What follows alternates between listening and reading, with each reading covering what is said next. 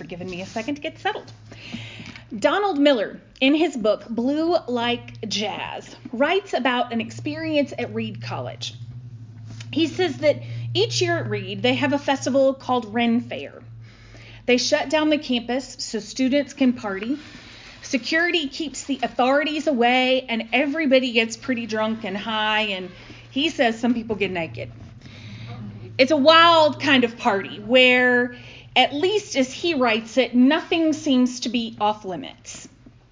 His friend Tony and he were sitting trying to decide how, as a group of Christians that were intentionally building relationships with folks on the campus, how they could have a presence at this kind of a party. Donald jokingly suggested that they should build a confession booth, since, you know, in his opinion, everybody would be running around and sinning. He was joking, but something clicked for his friend Tony. And later, as they shared their idea with some of their friends, um, Tony gathered everybody's attention. And he said, We're going to do it. And here's the catch. He leaned in a little and collected his thoughts we're not actually going to accept confessions. Donald says, We all looked at him confused. He continued, We're going to confess to them. We're going to confess that as followers of Jesus, we have not been very loving. We've been bitter, and for that we're sorry. We will apologize for the crusades. We will apologize for those televangelists who steal people's money. We will apologize for neglecting the poor and the lonely. We will ask them to forgive us, and we will tell them that in our selfishness, we have misrepresented Jesus on this campus. We will tell people who come into the booth that Jesus loves them.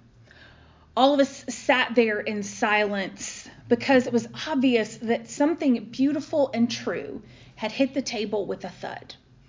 He said, we all thought it was a great idea and we could see it in each other's eyes. It would feel so good to apologize, to apologize for the Crusades, for Columbus, for the genocide he committed in the Bahamas in the name of God, apologize for missionaries who landed in Mexico and came up through the West slaughtering people, uh, slaughtering Indians in the name of Jesus Christ. I wanted so desperately to say that none of this was Jesus. And I wanted so desperately to apologize for the many ways that I had misrepresented the Lord. I could feel that I had betrayed the Lord by judging, by not being willing to love people he had loved, and only giving lip service to the issues of human rights. Donald says, so we set up to work on the confession booth throughout the beginning of Renn Fayre, and people looked over at us the first couple of days with both curiosity and amusement. The further along we got on the booth, though, the more I began to wonder if our idea was such a hot one. As we began to put the finishing touches on it, I was in the process of telling Tony that I didn't think this was a good idea and I didn't really want to do it anymore. And someone came up and asked, What's up with this, man? The guy sat himself on the chair with a smile on his face. He said his name was Jake. I shook his hand because I didn't know what to do really. So, what is this? I'm supposed to tell you all the juicy gossip I've done at Renn Fayre, right? No. Okay, then what? What's the game? Well, it's not really a game, it's more of a confession thing. You want me to confess my sins, right? Nope, that's not what we're doing, really. What's the deal, man? Well, we're a group of Christians here on campus, you know?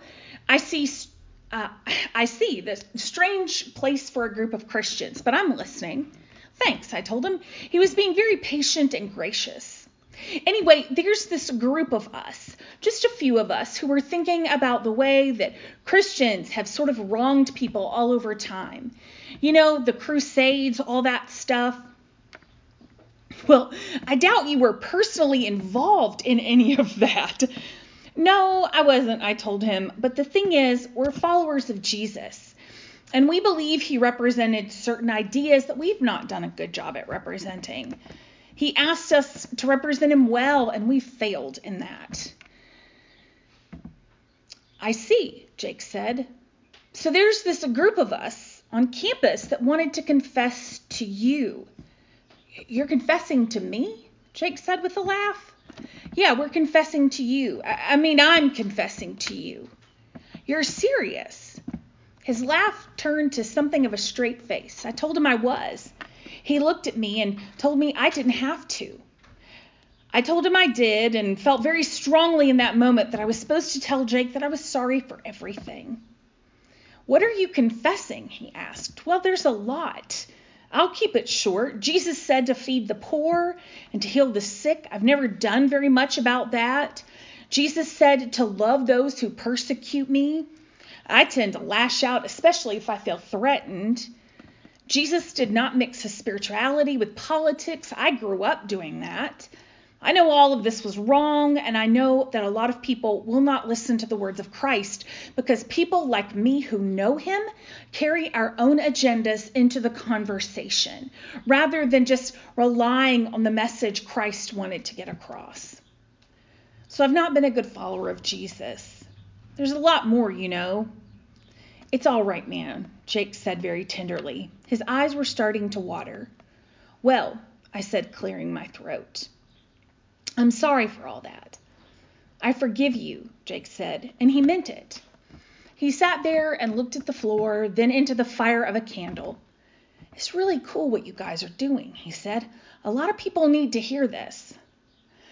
I don't know whether to thank you for that or not, I laughed. I have to sit here and confess all of it. He looked at me very seriously. It's worth it, he said. He shook my hand, and when he left the booth, there was someone else ready to get in. It went like that for a couple hours. I talked to about 30 people, and Tony took confessions on a picnic table outside the booth. Many people wanted to hug me when we were done. All of the people who visited the booth were grateful and gracious. I was being changed through the process. And I think those who came into the booth were being changed too.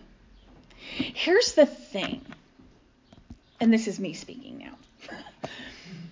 Us people have always been a part of the solution and a part of the problem all at the same time. We see here in these scriptures about the new Christian movement that was starting. There was bickering about which group of widows was being taken care of enough. Either there was a group being ignored, or there was a group that just felt like they weren't getting enough care. Each is really plausible because we see this scenario play out in all kinds of Christian communities today. But there are people who stepped up, leaders who stepped up to be the ones to make sure that everyone was taken care of well and fairly. Their willingness to step up for this leadership allowed the disciples and the early church leaders to, to focus on other ministry matters.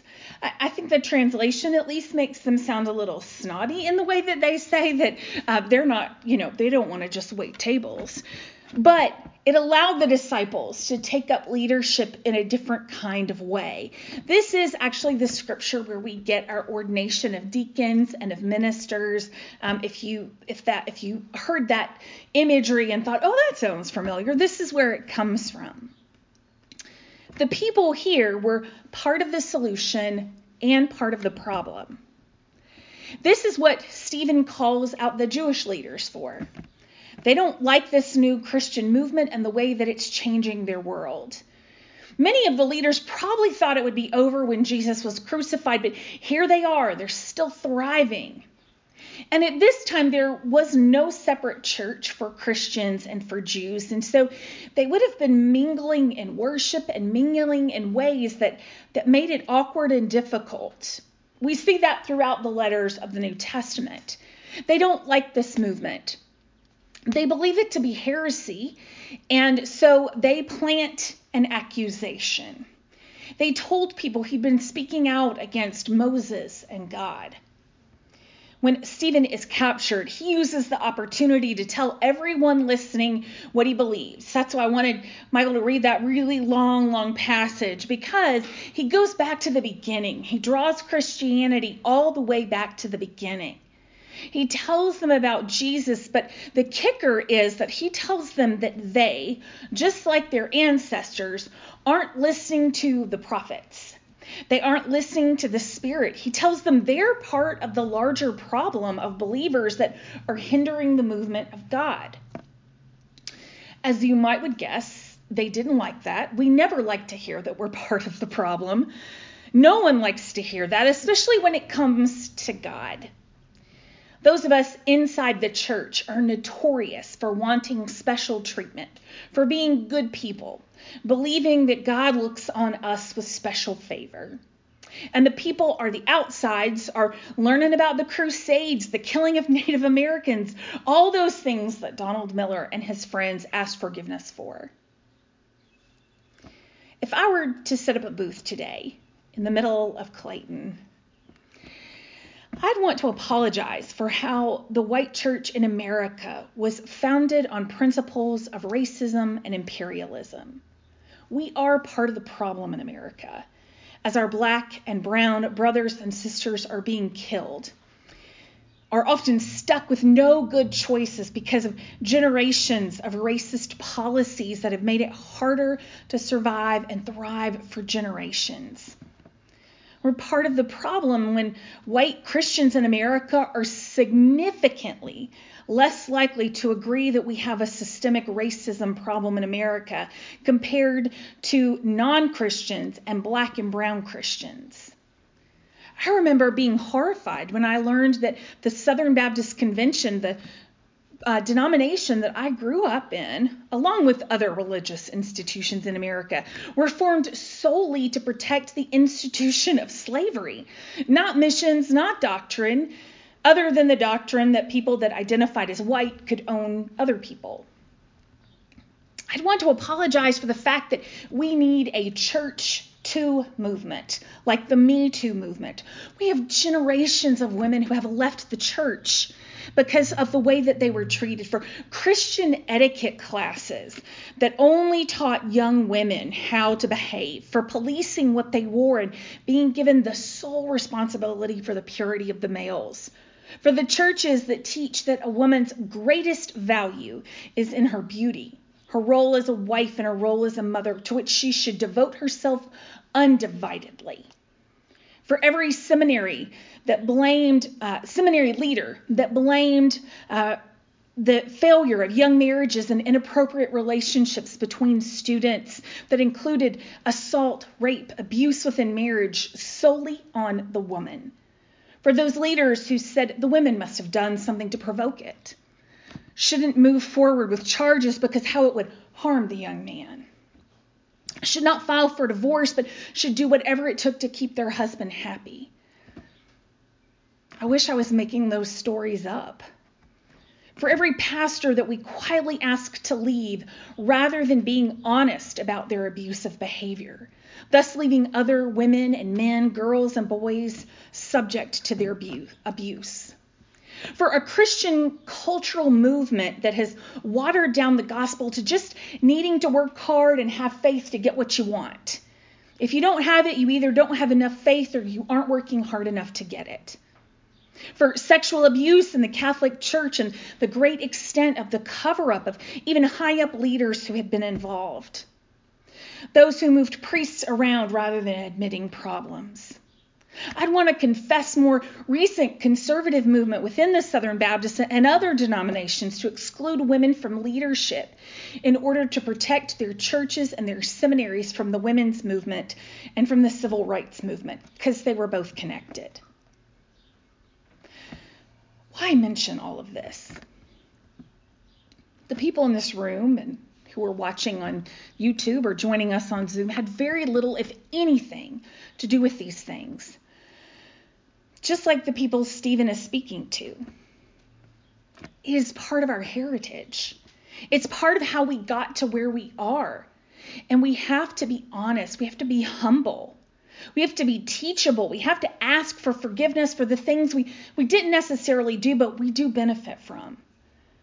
When we don't name the mistakes of our ancestors, when we're not willing to face them down and learn from them, we risk repeating them. It may look a little different, but we still risk repeating them. This is the beginning of the Christian faith. It's the generations of our Old Testament ancestors who didn't listen to the prophets. It's the generations of the New Testament ancestors who valued their position and power more than the movement of God. We will learn in coming weeks about how, as the Christianity movement expanded, it kept reaching further and further out, making room for those that had previously been on the outside.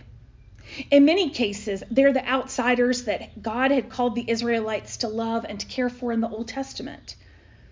We have so watered down the gospel message, the, the message of Jesus to be about behavior management, keeping power, making Jesus just my personal savior. That we've tamed it. We've tamed it down to catchy phrases. We put on signs and things, little flags outside of our home. And, and there's nothing wrong with that, but it has to be more. We've lost the power and the magic. We've lost just how much it pushed the boundaries in the times of the Old and New Testament, but also how it keeps pushing the boundaries today, calling us to more. I, also mention this because whether we like it or not, we are judged in the same light as other Christians. I remember the first time hearing in school about things like the Crusades, the Inquisition, the Salem witch trial, European uh, kings and queens who used the church for their own personal comfort and whims. I remember being overwhelmed, but I also remember thinking that we were good American evangelicals, and so we were different from them. But we weren't. We have our own stuff too, and people know about it. There are people who have heard and who have experienced firsthand the shadow side of the church.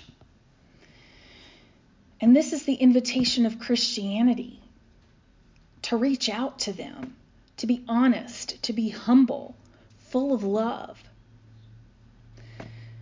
The miracle, though, the proof that all of this is more than just something we do to feel good about ourselves. If you ever wondered if Christianity had any meat to it, the fact that it keeps going no matter what we try to do to it speaks to the power of Christianity. Despite all the wrong things, despite the ways that we have it has been misrepresented, the Christian movement keeps going. And we're invited to be a part of that really very real movement. In order to do that, we have to face the whispers of our ancestors, of our contemporaries, and the ways they don't represent Jesus. But we might find a little racist ideal, ideology, a little sexist ideology, a little love of the power that we like that motivates the way we judge others and see and operate in the world if we're really honest.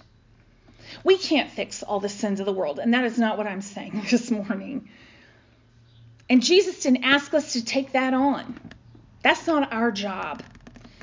But in order to really be part of this world altering movement, we have to be humble, keep learning, and keep asking for forgiveness from others. That is the gospel. That none of us are perfect, and we will do our own work to know how to better, better represent this Jesus movement that we're a part of. Take heart. Christianity will survive us. But the invitation this morning is to be a part of something bigger than yourself. That invitation comes knowing that sometimes you'll be a part of the solution and sometimes you'll be a part of the problem, and we should have humility about both. May we live in that grace as we continue to learn how to do this Christian walk more and more faithfully. Will you pray with me?